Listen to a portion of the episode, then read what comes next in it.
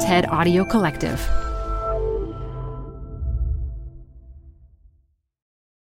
This episode is brought to you by Progressive Insurance. What if comparing car insurance rates was as easy as putting on your favorite podcast? With Progressive, it is. Just visit the Progressive website to quote with all the coverages you want. You'll see Progressive's direct rate, then their tool will provide options from other companies so you can compare. All you need to do is choose the rate and coverage you like. Quote today at Progressive dot com to join the over twenty-eight million drivers who trust Progressive. Progressive Casualty Insurance Company and Affiliates. Comparison rates not available in all states or situations. Prices vary based on how you buy. Hi, I'm Ben. I suffer from a condition called writer's block. It strikes when I'm at work. That's why I choose Canva Magic Write. It works fast, generating texts in seconds, thanks to A I. Common side effects include increased productivity, compliments from coworkers, feelings of satisfaction. Now I can say bye-bye to writer's block. Ask your boss if Canva Magic Write is right for you at canva dot com, designed for work. Canva. You're growing a business, and you can't afford to slow down. If anything, you could probably use a few more hours in the day. That's why the most successful growing businesses are working together in Slack. Slack is where work happens, with all your people, data, and information in one A I-powered place. Start a call instantly in huddles and ditch cumbersome calendar invites. Or build an automation with Workflow Builder to take routine tasks off your plate, no coding required. Grow your business in Slack. Visit slack dot com to get started. Luis, did you think your son was out of his mind? Uh, no, no, I, I never think he's out of his mind. I I just think that he's nuts. Nuts. That's one way to have your dad describe you. But when you have a creative streak like Lin-Manuel Miranda's, maybe it's not such a bad thing. I'm Adam Grant, and this is Taken for Granted, my podcast with the TED Audio Collective. I'm an organizational psychologist. My job is to think again about how we work, lead, and live.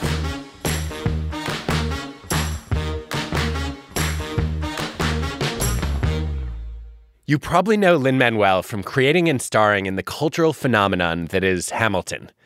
Maybe you were one of the millions who saw it on Broadway or streamed it on Disney. Maybe you have the t-shirt I bought. My thoughts have been replaced by Hamilton lyrics. But before Lin created the musical that has redefined the way many teachers cover history, he was a teacher. And before that, he was a student himself. In nineteen ninety-nine, he began writing his first hit musical, which went on to win multiple Tony Awards. What does sueñito mean? Sueñito? It means little dream. That's it? No story? All right, all right, everybody sit down, sit down. Yes! It's a story of a block that was disappearing. In the Heights, co-written with Quiara Alegría Hudes, tells the story of a bodega owner in the Washington Heights neighborhood of Manhattan who dreams of a better life. The film adaptation of In the Heights just launched, and it took me on a roller coaster of emotions, from joy to sorrow, and moral outrage to elevation. I loved it. What? You still ain't got no skills. After we recorded this conversation, Afro-Latinx critics raised concerns about their underrepresentation in lead roles. Lin-Manuel responded to these concerns on Twitter, saying, I started writing In the Heights because I didn't feel seen. And over the past twenty years, all I wanted was for us, all of us, to feel seen. I can hear the hurt and frustration over colorism, of feeling still unseen in the feedback. I'm learning from the feedback. I thank you for raising it, and I'm listening. I'm trying to hold space for both the incredible pride in the movie we made and be accountable for our shortcomings.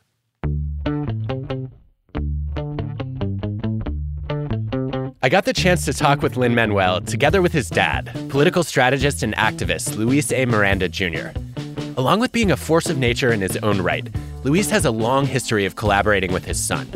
He hired Lin for a summer job as a teenager and went on to promote his first musical.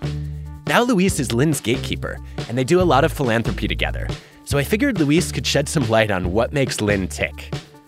we picked up some of the honks and horns of New York City in the background. So welcome to the Zoom Where It Happened.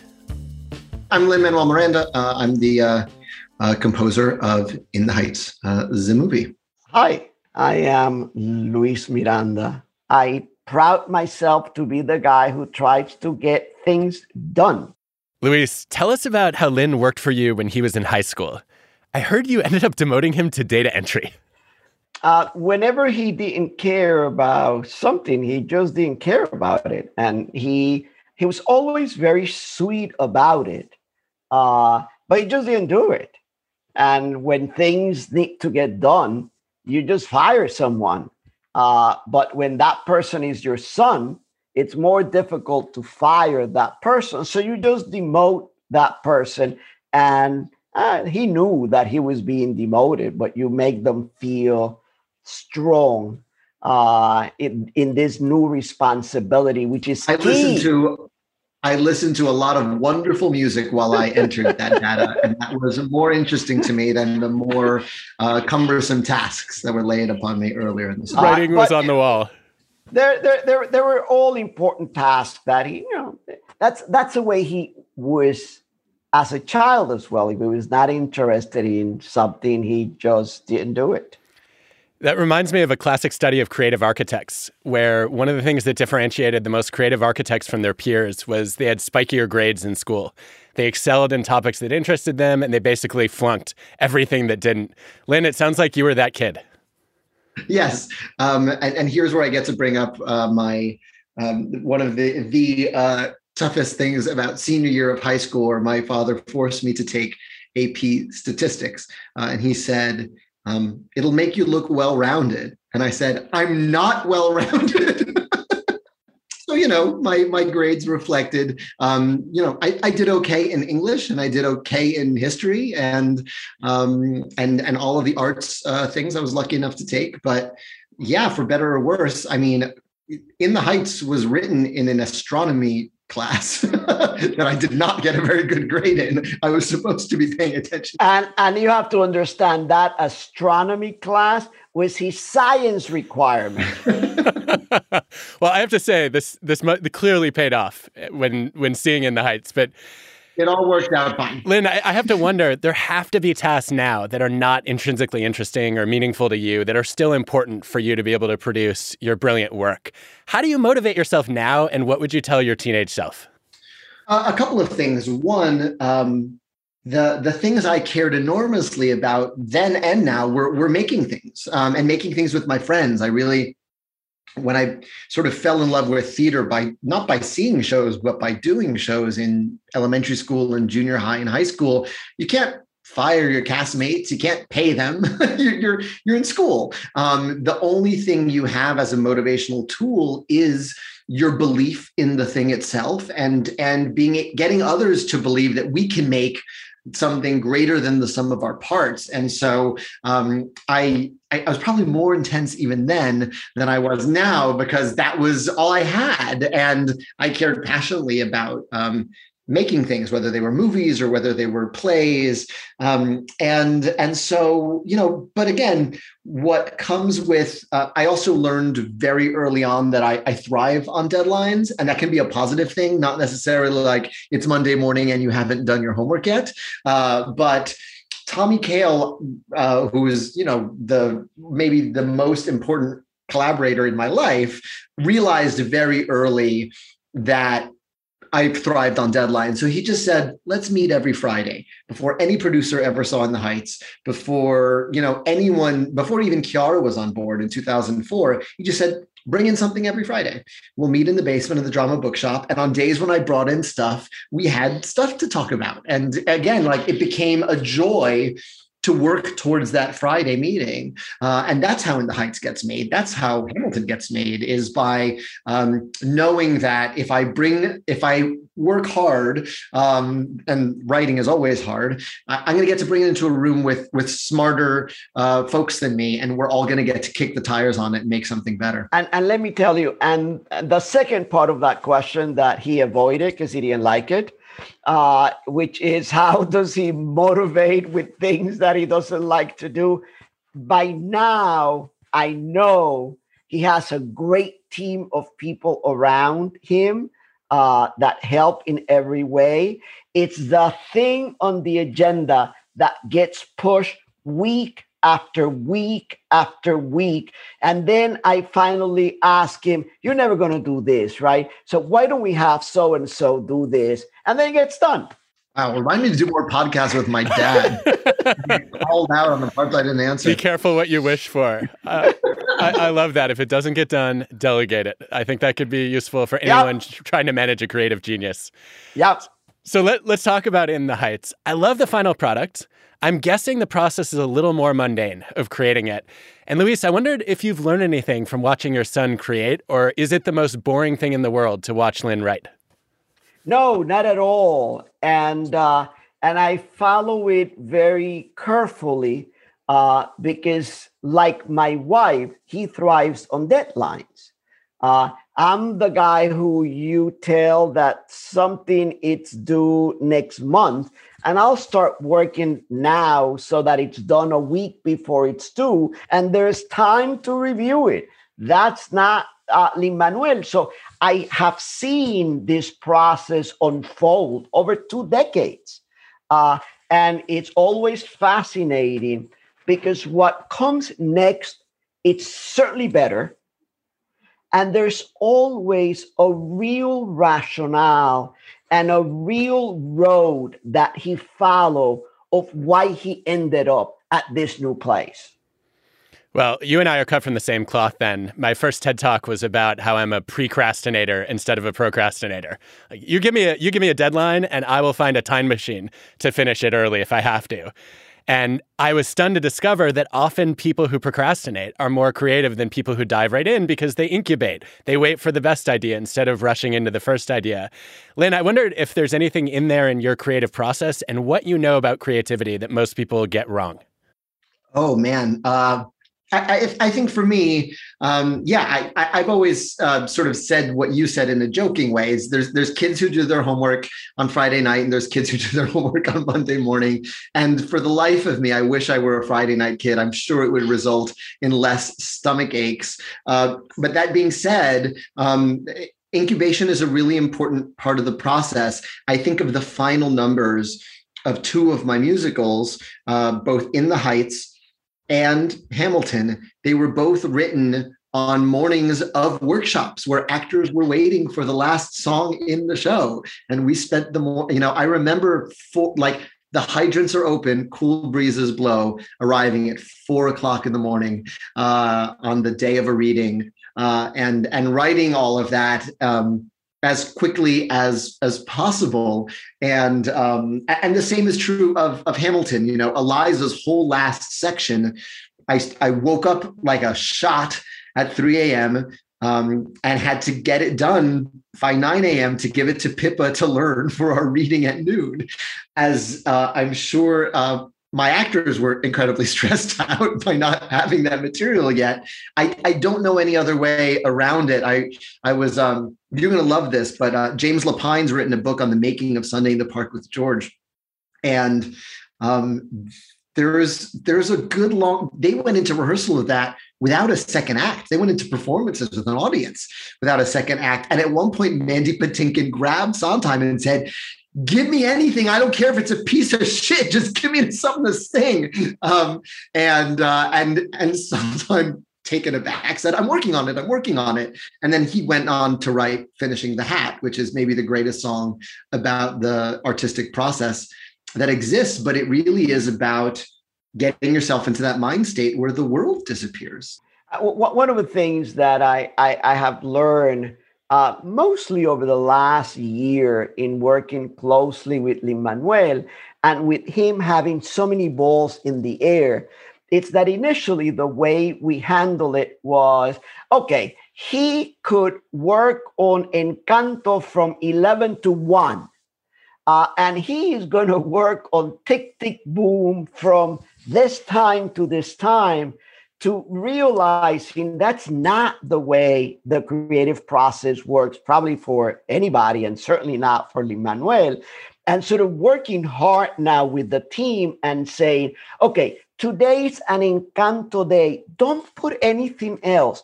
Let him just marinate whatever he has in his head. And even if he's doing nothing but eating chocolate cake, let him eat chocolate cake, because that's how he's going to be marinating the next song he needs. That's amazing. Uh, I have so many questions about that, but I want to I want to talk about one of the characters in In the Heights, um, Nina. Her arc uh, is so is so interesting that she's the first in her family to go to college, but then she struggles when she gets to Stanford. And it reminded me of some recent evidence in psychology that there's a mismatch between the collectivistic cultures that we often see in immigrant communities and the individualistic cultures that dominate our American universities and workplaces. I would love to hear both of your thoughts about how we can change that. How do we take a school or a workplace where help-seeking seems like a sign of weakness and make it a source of strength? How do we build a sense of community in these very independent worlds of achievement that we've created in the U S? A long, long time ago, I'm talking about decades ago, I worked in a place called the National Action Council for Minorities in Engineering, N A C M E. Uh, there were very few uh, Black, Latinos uh, in engineering. And th- the goal was, how do we create programs in universities that celebrate what these new students are bringing into the university? How do we accept a posse? Now there is a Posse Foundation that we're working with, but enough of them so that they have a community and they can work together as a community, and how administration is committed to do this. When my wife and I were accepted into the PhD programs in psychology for New York University, ten out of the twenty PhD students, there were five Blacks, five Latinos, ten whites. But then we got accepted and there was no professors. Nobody was interested in our dissertation topics. No one was interested in teaching what it was to shrink Latino heads. So none of that existed in the college. So it's not only to accept, it's really to prepare the institution on how to best help those students that they're accepting. And it, it's so interesting. You mentioned the, the Posse Foundation. It's an organization that we've worked with um, um, it, specifically in the arts lane to create a cohort of students who are all going together so that you, you get to school with that um, that group of fellow students and community resources. And I realized that the inception of In the Heights came out of a proto-Posse experience for me. I was living in, you know, I got to Wesleyan um, and lived in dorm housing my freshman year. My sophomore year, I lived in a Latino program house called La Casa del Bisu Campos. You had to write an essay on how you felt you could be a Latino community leader at Wesleyan to get one of the rooms. And it was me and eight other Latino students. And I was the arts kid. I was the theater major in that house. And there was my my upstairs neighbor, Malta. Um, her passion was helping unionize the janitors at Wesleyan University. Um, the wonderful side effect being that they became our adoptive parents and they would come to our house uh, to hang out when they weren't working. Um, but again, it was also the first time I really had close friends and a system of, you know, a, a group of first generation Latino kids around me, and we're making the same pop culture jokes, and we're fluent in Spanish and in English and in Spanish, Latino pop culture and American pop culture. And I think that's what gives me the permission to write that first draft of In the Heights. It's realizing, oh, I can bring more of myself to my work than just the pop rock stuff I was writing because I was inspired by Rent in nineteen ninety-seven. Um, so it, it's not just Um, you know, whether you thrive or not, but it's really, it's it's about the power of being able to bring all of yourself into a room. Well, it's striking to me, everyone needs a posse around them who understands their experiences and their backgrounds. It's also interesting, though, Lin, you wrote this story literally half your life ago. And it would have been very easy to just take what worked on Broadway and do it for the film, but you didn't stop there. You rethought and reimagined some of the major pieces. Why? Well, Quiara gets um, one hundred percent of the credit for the very intelligent updates Uh, to the story and to the screenplay, um, I think, one, we recognize that we are, we're further along in our journey as writers as we were when we were little babies making In the Heights in, in two thousand seven and two thousand eight. Um, and, you know, the world changes and art changes with it. Um, certainly, I, I can point to specific things. Um, immigration, the, the debate around immigration, you know, Sunday is rapping about immigration back in two thousand seven and two thousand eight. That debate only got more toxic and more divisive. Um, and so her decision to foreground that debate by having one of the characters uh, be uh, an undocumented citizen, um, I think really humanizes it and, and really humanizes it in a way, in the best way that art can, which is now that's not some other that you've read about in the headline page. That's a character you love. That's a person you love who um, has grown up here and spent his life here and can't imagine living anywhere else. So you, you can't just put it away. You can't just uh, brush it aside in the same way.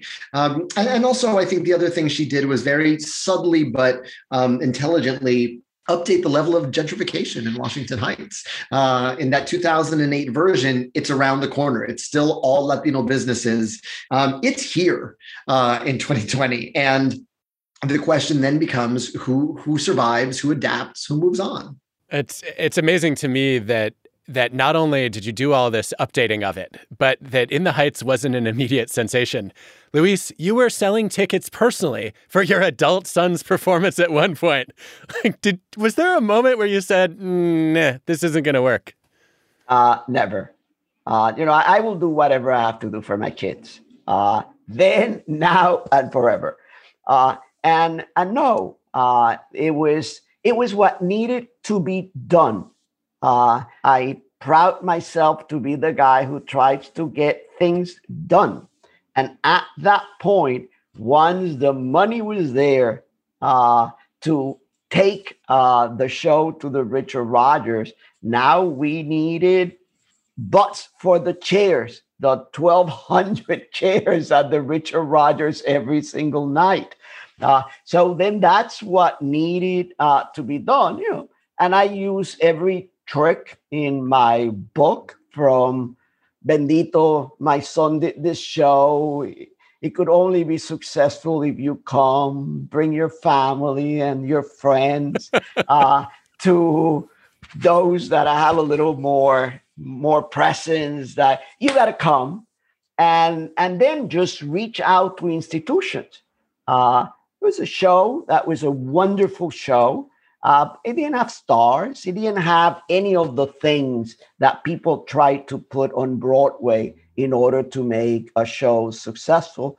And we know that at the end, it paid off. Was there a moment that you doubted yourself or said, you know what, I'm just not sure if this is going to make it? Um, there were lots of moments where I wasn't sure if I'd live to see it.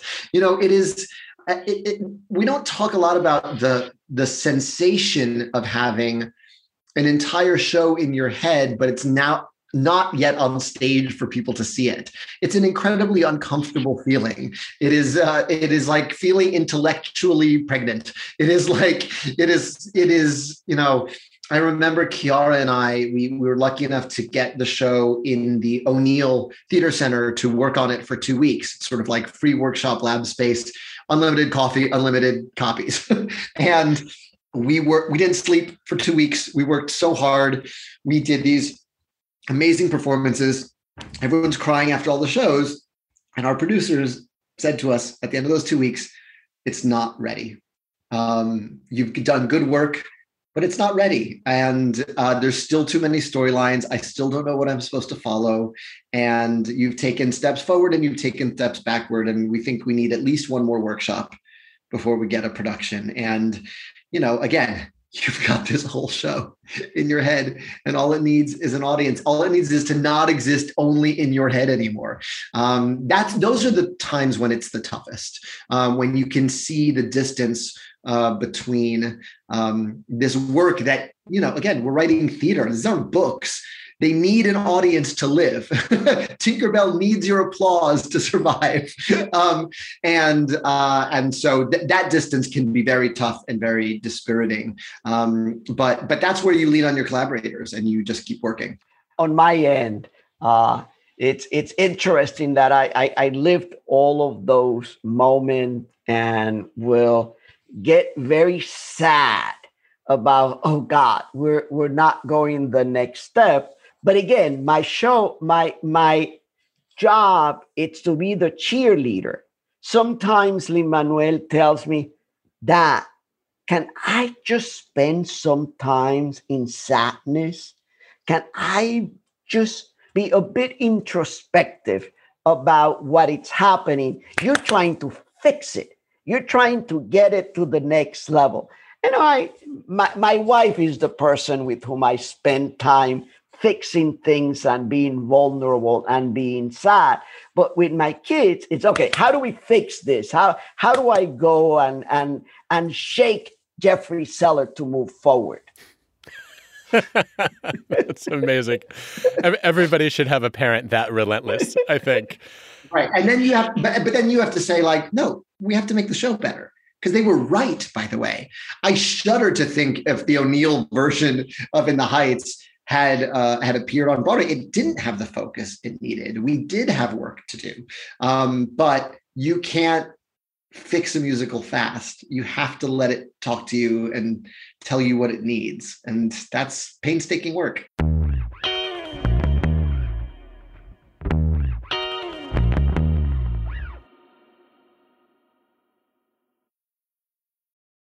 Hey, Rethinking listeners, we're supported by our friends at Working Smarter, a new podcast from Dropbox exploring the exciting potential of A I in the workplace. Working Smarter talks with founders, researchers, and engineers about the things they're building and the problems they're solving with the help of the latest A I tools. Tools that can save them time, improve collaboration, and create more space for the work that matters most. On Working Smarter, hear practical discussions about what A I can do so that you can work smarter too. Listen to Working Smarter on Apple Podcasts, Spotify, or wherever you get your podcasts. Or visit working smarter dot a i. Hi, I'm Ben. I suffer from a condition called writer's block. It strikes when I'm at work. That's why I choose Canva Magic Write. It works fast, generating texts in seconds, thanks to A I. Common side effects include increased productivity, compliments from coworkers, feelings of satisfaction. Now I can say bye-bye to writer's block. Ask your boss if Canva Magic Write is right for you at canva dot com, designed for work. Canva. Welcome back to Taken for Granted and my conversation with Lin-Manuel and Luis Miranda. My God. Um, I'm, I'm thrilled uh, the White House called me uh, tonight uh, because uh, I'm actually working on a hip-hop album. Uh, it's a Lin, when you were twenty-nine, you were invited to perform at the White House with the Obamas in the audience, and you took what looks to me like a massive risk. Instead of performing In the Heights, which has already been validated and stamped, you debut a brand new song called Alexander Hamilton. What the hell were you thinking? Who does that? Here's what they said to me. They said, we'd love for you to do something from In the Heights, or if you have anything about the American experience. I have sixteen bars on the American experience. Um, I didn't have even really the finale of the song yet. I wrote that for the White House itself. I just had the verses uh, and, and the Alexander Hamilton little chorus, um, but it was a deadline. It forced me to finish the song.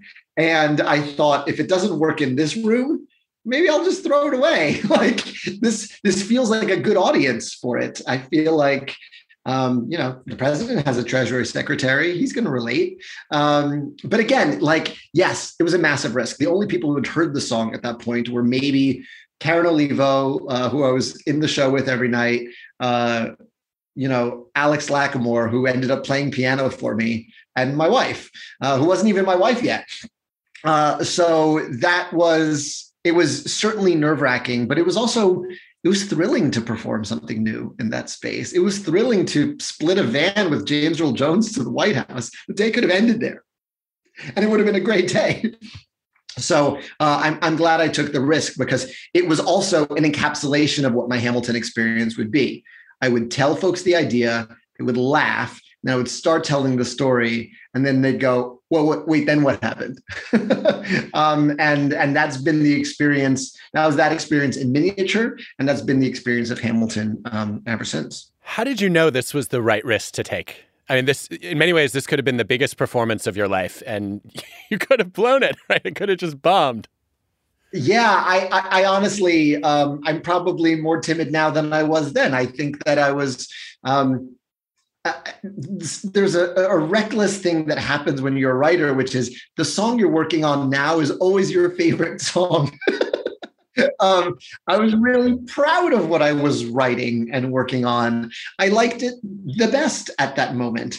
Um, so it didn't feel like a, I didn't think about, I just never looked down. I didn't think about what would happen if it didn't come through. I just thought, well, I this is the best thing I've written because it's the latest thing I've written. And um, I want to show this to them. Luis, did you think your son was out of his mind?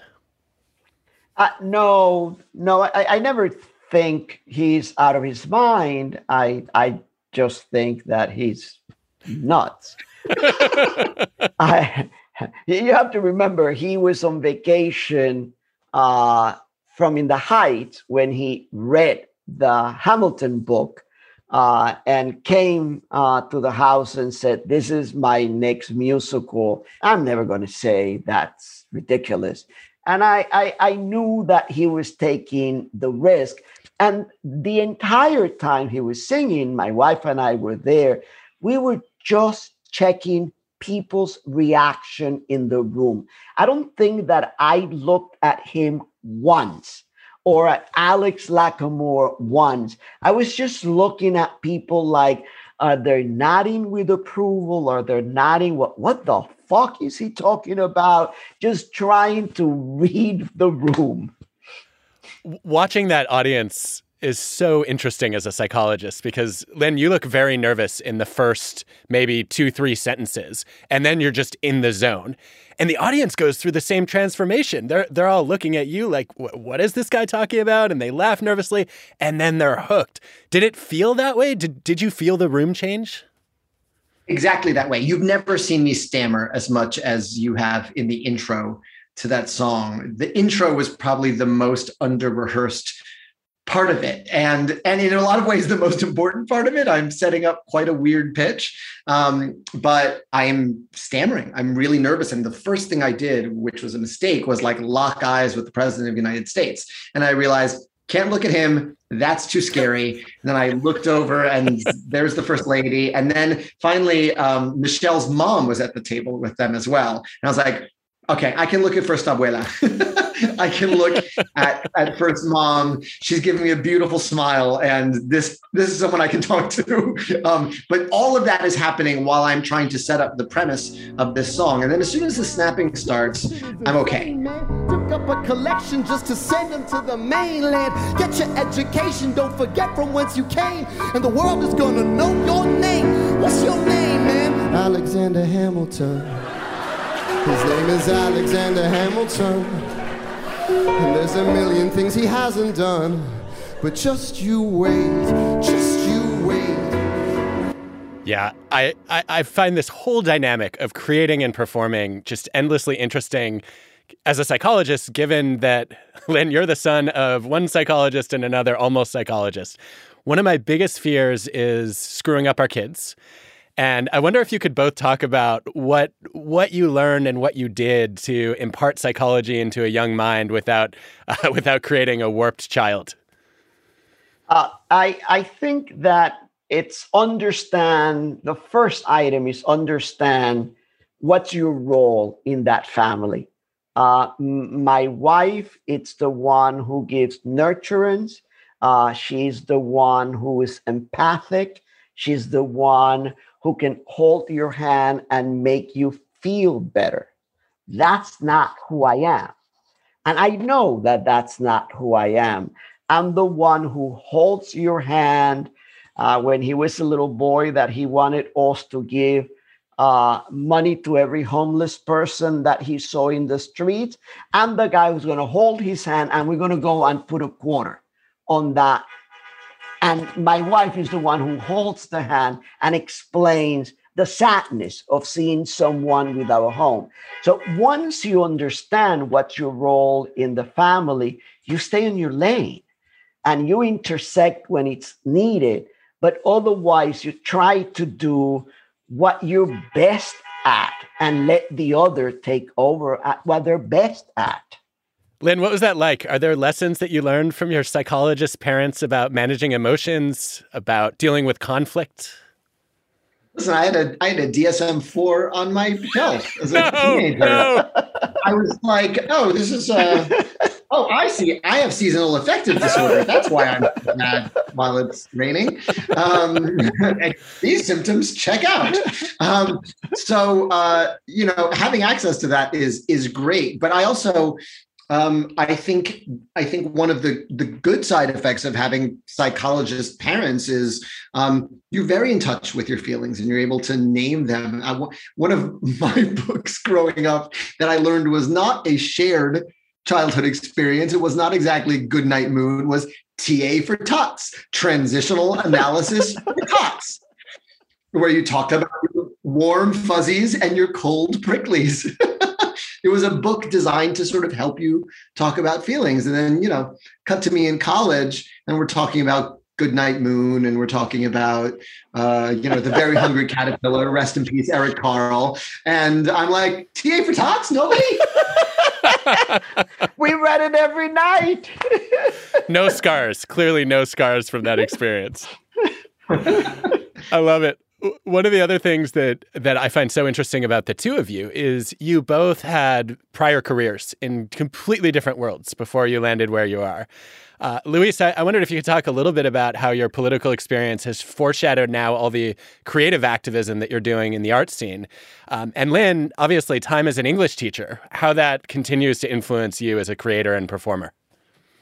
Uh, on on on my end, uh, it, it's very, very easy to work with Lin-Manuel uh, because in my head, he's my political candidate. You know, when you work with political candidates, you are helping them shine. If you have to get on camera, your candidate's screwed up and you're going on camera to explain and clean up. Uh, so It's it's a similar experience. Everything that we do, it's to make sure that the best of Lin-Manuel comes forward. Uh, and I continue to be involved in politics. It's just impossible uh, to separate. Uh, but doing everything we can for the issues that we care about, to use the new megaphone that we have, that Lin-Manuel has, that we have as, as a family, it's it's an important component of, of continuing that journey uh, of moving the needle forward on progressive causes. Lin, what about what about the interplay between teaching and creating and performing? What what do you what do you see from your teaching days really affecting the way that you think? My first job out of college was teaching uh, seventh grade English at my old high school.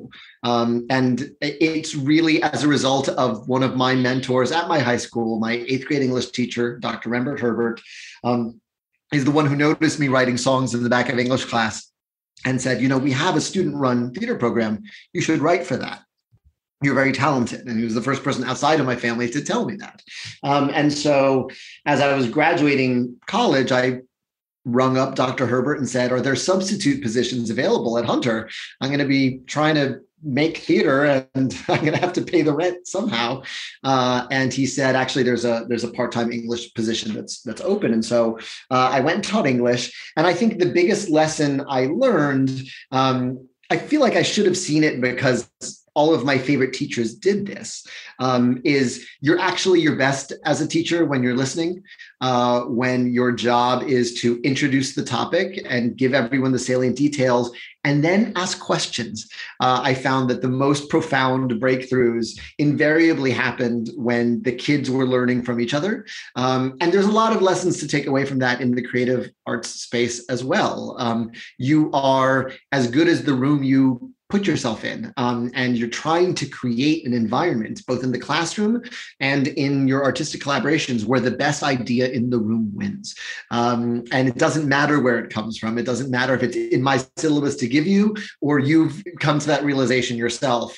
Um, but, but fostering an environment where ideas are supported, uh, and the best idea in the room uh, wins. And so that was invaluable. I really, I, I went into teaching thinking I was going to be a performer, and I realized, oh, that part actually goes out the window. Um, and the, the part where you're listening, really listening to your students, and then able to turn the conversation, uh, that's actually when you're doing your, your best work. And that's also true of acting, by the way. Like, the actors who really listen are, are the most uh, compelling and very Variably. I think listening might be the most underrated skill in our lives. one hundred percent. Another topic I wanted to ask you both about is, uh, I guess, what's traditionally called work-life balance, which I think is just a ridiculous concept. I don't know anybody who accomplishes anything worthwhile in steady equilibrium. And it seems to me that what we're striving for is more like rhythm, where there's a repeating pattern of different beats. Some might be job or family or friends or health or hobbies that might vary in their duration and in their accent. And I might be stretching the music metaphor here, uh, but I, I'd be thrilled to hear both of you talk a little bit about how you think about work-life rhythm. I, what I try to do is everyone in my life, personally, it's everybody in my life work-wise. I create this mesh of people who I enjoy just having coffee with and talking about current events or whatever we want to talk. And then we're going to be working together in doing a commercial or doing something that is important.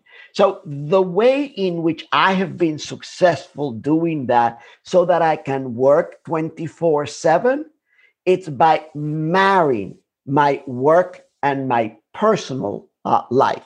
And quite frankly, the only relationship where that doesn't happen to the extent that the others happen, it's with my wife, because we have very different lanes, and it works, and it has worked for decades and decades. And why change it uh, when, when it does? But you know, I have worked with my daughter for twenty-five years. Uh, and I work with her every single day of my life. So that's the way I have been able to create that unbelievable song uh, of work and family. We have very different positions on just this. Just a little. Um, just, I, again, like, I reject the premise that the goal is to work twenty-four seven, which was embedded somewhere in Luis Miranda's oh, answer. It, it is no, the goal. No, the way I have achieved working twenty-four seven, no, no, no, that's not what anyone is trying to do. Um, and but but it is interesting, you know, my, my wife had an insight really into, like, a little into the process of writing Hamilton when, when we were together and married, which was um, life is always going to present distractions. Um, and Uh, the best idea you had, the idea to make a musical of Hamilton, actually happened when you were on vacation on a pool float with a margarita in your hand. um, that moment when your brain can kind of unplug from your day-to-day concerns and really drift. Um, and so she just started booking us vacations. We would go, you know, borrow a friend's house out of town. She'd stay the first week with me and leave me alone for a week. Um, we'd go to, she booked us on a trip to Nevis where Alexander Hamilton was born. Um, booked us in a very nice hotel so she could have a very nice sort of spa time while I worked on Nonstop, the song at the end of Act One. And then we both had a wonderful vacation um, because I could really drift and relax. And um, so to me, the, the creativity part doesn't happen without daydreaming. Um, in my line of work, I need to daydream. Just like my dad said, we were getting diminishing returns when I had to work on three different projects in one day. But if there is a day where it's, you know, the only thing on my schedule is really to pick up my kids and tuck them in, even though there's nothing on the schedule, I'm daydreaming. I'm thinking about that next song. I'm thinking about that next um, creative problem that I, ha- I have to solve. And so it's it's a bit of a different uh, ratio for me, or a different rhythm, to use your terminology. Well, it's been such an honor to speak with the two of you, and a real delight, too. So much fun. In closing, I would love to just ask you each, what impact do you hope In the Heights will have? I think that I wanted, as a real opening for Latinos to be in Hollywood, uh, I, I have seen uh, the impact that it had on Broadway and how many Latinos got their first Broadway gig Uh, within the Heights, and how many had uh, careers in theater. Uh, and it ought not to be that way. Uh, it, there should be an In the Heights opening in theaters every single week of our lives. And that's what I hope uh, the movie will do. Yeah, it, it's not lost on me that at the same time In the Heights is releasing, I, I'm also uh, an executive producer on a documentary on Rita Moreno, who blazed a trail where there was no trail and was often the only Latina in productions, first in the studio system and then through the forties and fifties and sixties. Um, and uh, as you know, I'm so glad that we have this movie that gives her her flowers, because she was she made a way where there was no way. And um, without her, something like an In the Heights doesn't exist, and where it's not just one Latina story being told, but lots of stories being told. Um, so, you know, my hope is that in ten years, people go, what was the big deal about In the Heights? Um, that that would be that would be the goal. Um, and just to say that my dad made a chocolate cake because he was bored, and now I'm going to eat this delicious chocolate cake.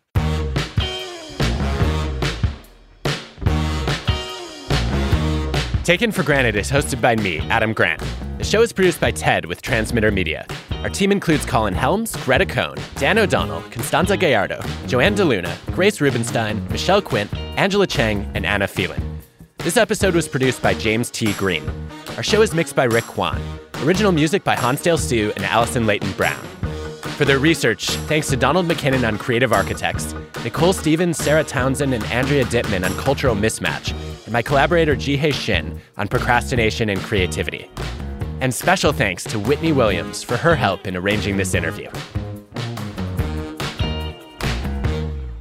In the Zoom where it happened, my dad wore pajamas. Support for the show comes from Brooks Running. I'm so excited because I have been a runner, gosh, my entire adult life.